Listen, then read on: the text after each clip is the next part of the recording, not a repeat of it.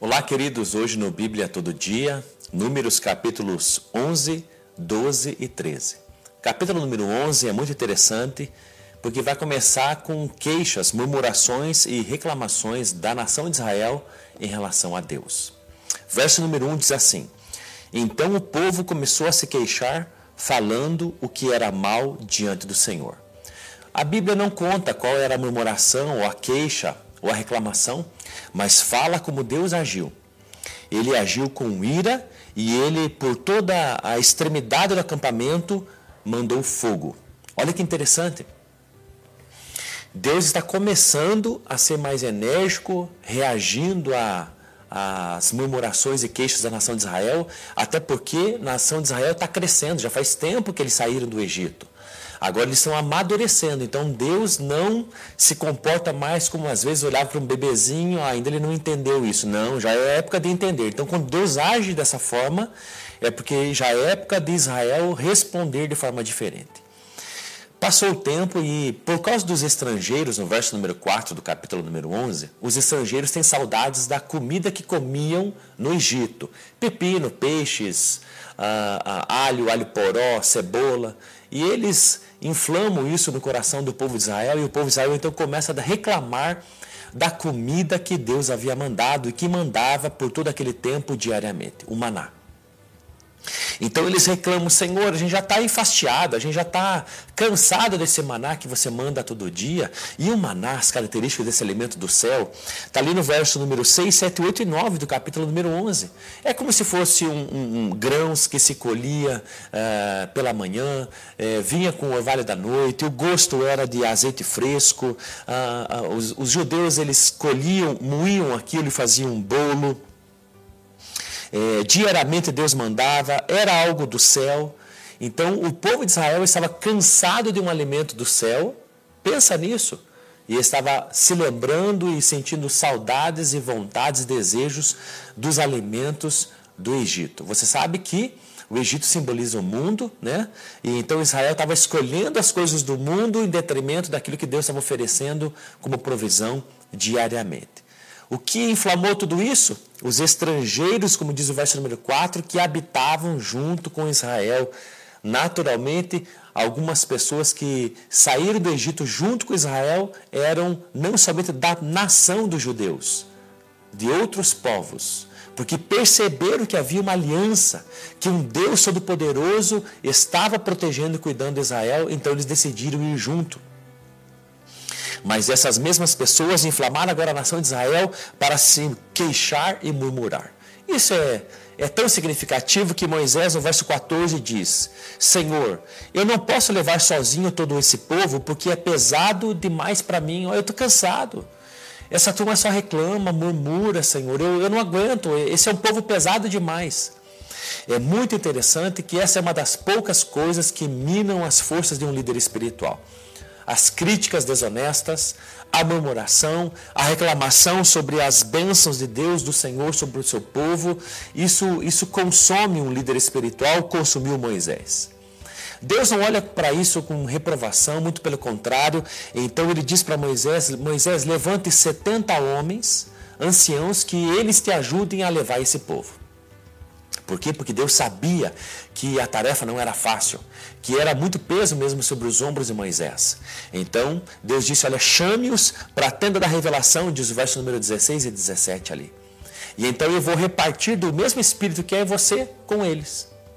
Deus, Moisés chamou então esses 70 anciãos, marcou o momento estabelecido, foram só 80, 68 dos 70. E eles então foram para a tenda da revelação e receberam do mesmo Espírito de Moisés e começaram a profetizar. O que isso significa? A necessidade e a importância da gente ir à presença de Deus, à tenda da revelação, a adoração, para se receber mais o Espírito Santo. Quer mais o Espírito Santo sobre a tua vida? Adore a Deus. Busque-o, vá para a igreja, seja fominha de culto, leia as Sagradas Escrituras, de todo o teu coração adore a Deus em espírito e verdade, e você vai receber mais do Espírito Santo sobre a tua vida. Eu disse 68 anciãos dos 70, porque dois ficaram no acampamento, no arraial do povo. Quem eram eles? Diz o verso 26, Eudade e Medade. Olha que interessante. mesmo esses homens, eu não sei o que aconteceu, se eles foram no banheiro, se eles tinham alguma coisa para fazer, mas eles não foram aonde Moisés havia estabelecido para receber aquilo que Moisés tinha para dar para eles. Olha que coisa interessante. Como isso acontece? Como tem pessoas que são chamadas por Deus para uma tarefa grandíssima e especial e essas pessoas não aparecem. Essas pessoas não saem de casa, não atendem ao chamado. E é muito interessante que mesmo esses dois homens, Eudade e Medade, eles recebem do Espírito Santo e lá onde eles estão começam a profetizar. A Bíblia diz que Josué, o servo de Moisés, fica tão indignado com isso, diz para Moisés: Moisés, meu senhor, proíbe isso. Não está certo, eles não foram lá, eles, eles não obedeceram, eles preferiram ficar onde estão. Eles não têm esse direito. E Moisés disse: Você está com ciúmes de mim? Olha, eu gostaria que toda a nação de Israel profetizasse. Olha que líder maravilhoso, olha que coisa interessante. Enquanto existem alguns que centralizam, há outros líderes espirituais que querem que todo o povo receba, eh, profetize, receba o dom do Espírito Santo e que Deus faça, fale pessoalmente.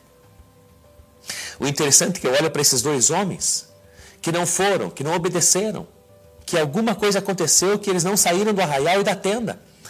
O nome deles Eudade e Medade. Eudade significa no hebraico Deus ama e Medade amor. Olha que coisa mais interessante. Talvez por causa disso, a misericórdia de Deus foi sobre esses dois homens e mesmo eles não tendo atendido ao chamado, receberam essa graça de Deus. Eu quero pedir a você, não, não apenas se agarre às graças e misericórdias de Deus, achando que mesmo que você não atenda ao chamado, que fique em casa, descansando e sossegado, você vai receber aquilo que os outros estão pagando o preço e estão recebendo. Não. Pague o preço junto com os outros teus irmãos que já entenderam e são conscientes aos chamados de Deus. Em nome de Jesus. No final do capítulo número 11, então, vai falar sobre eh, Deus suprindo eh, eh, a nação de Israel com alimento, com carne, através de codornas, tantas codornas que a Bíblia diz que elas se amontou a uma caminhada de um sábado é, é, do acampamento, se amontou 90 centímetros do chão, tanto era, eles levaram uma noite e dois dias para colher todas essas codornas, e quando eles, a primeira mordida, a dentada que eles foram dar quando foram comer essas codornas, nesse exato momento começou uma praga no meio, muito grande, no meio do povo de Israel. Diz isso lá no verso número 33. Por quê? Porque Deus responde isso com praga. Por que, que Deus esperou eles morderem? Por que, que Deus mandou que eles estavam reclamando e murmurando, mas mandou uma praga? Saiba de uma coisa: a murmuração, as queixas e reclamações, Deus não vê com bons olhos. Isso é dureza de coração, é incredulidade, é duvidar de Deus. Então Deus estava corrigindo o seu povo, estava dizendo: não está certo isso, pare, vocês estão duvidando de mim. Não pense que eu estou vendo isso com bons olhos. E o último verso do capítulo 11 vai dizer que as pessoas então morreram por causa daquela praga muito grande, e diz assim: Pois ali enterraram o povo que havia sido dominado pelos desejos de comida. Olha que interessante. Parte do povo de Israel morreu porque foi dominado pelo desejo de comer. Será que existe algum desejo que você não tem dominado? Será que tem sido alguma coisa, algum desejo que, que tem dominado o teu coração e teus pensamentos? Que tem inflamado é, a tua alma? Tem algum desejo que você não consegue controlar? Descontrolado? E quando você vê, você está fazendo? Tome cuidado com isso. Aqui era o desejo por comida. E a Bíblia diz que eles morreram, quem for dominado por esses desejos, quanto mais por desejos imorais quanto mais por desejos perversos de corrupção, de mentira, de malícia, de perversidade, de injustiça.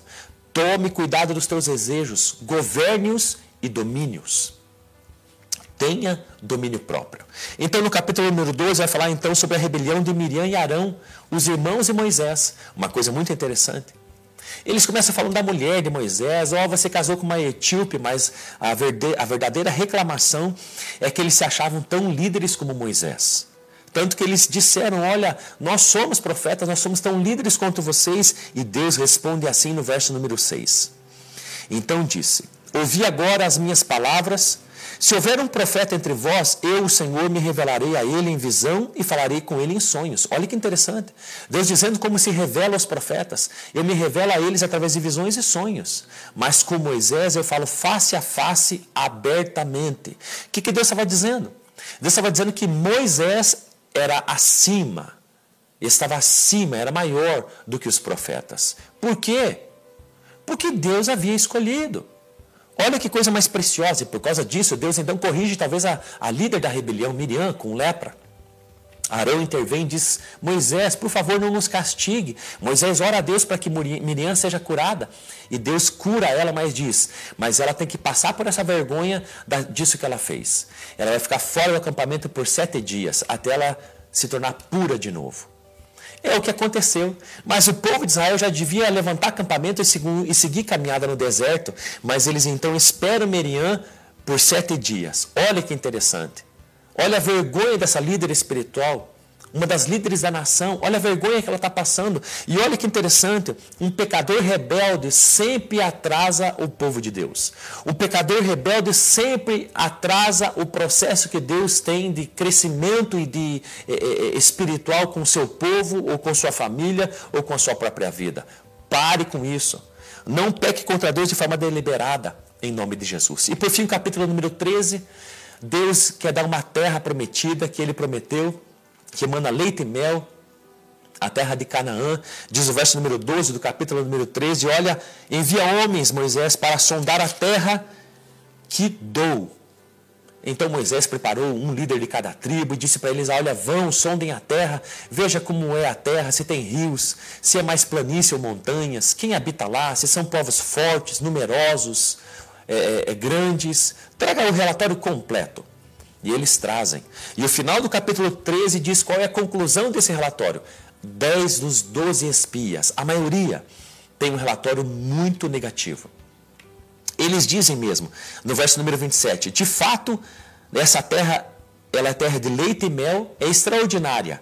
Contudo, diz o verso número 31, não conseguiremos subir contra aquele povo porque é mais forte do que nós. E eu concluo dizendo uma coisa: cuidado, Cuidado quando a gente, de alguma forma, presta mais atenção nas habilidades, na força dos gigantes, do que nas promessas de Deus. Deus já havia dito no verso número 2 que daria a terra, mas eles olharam para os gigantes e acharam impossível de conquistar. O que é isso? Dureza de coração. Cuidado com o coração duro, porque leva a um coração incrédulo. Cuidado por prestar mais atenção nas circunstâncias e se esquecer das promessas de Deus. Se você tiver que escolher por alguma coisa, escolha por aquilo que Deus disse, porque Ele é Deus e é fiel. Deus te abençoe.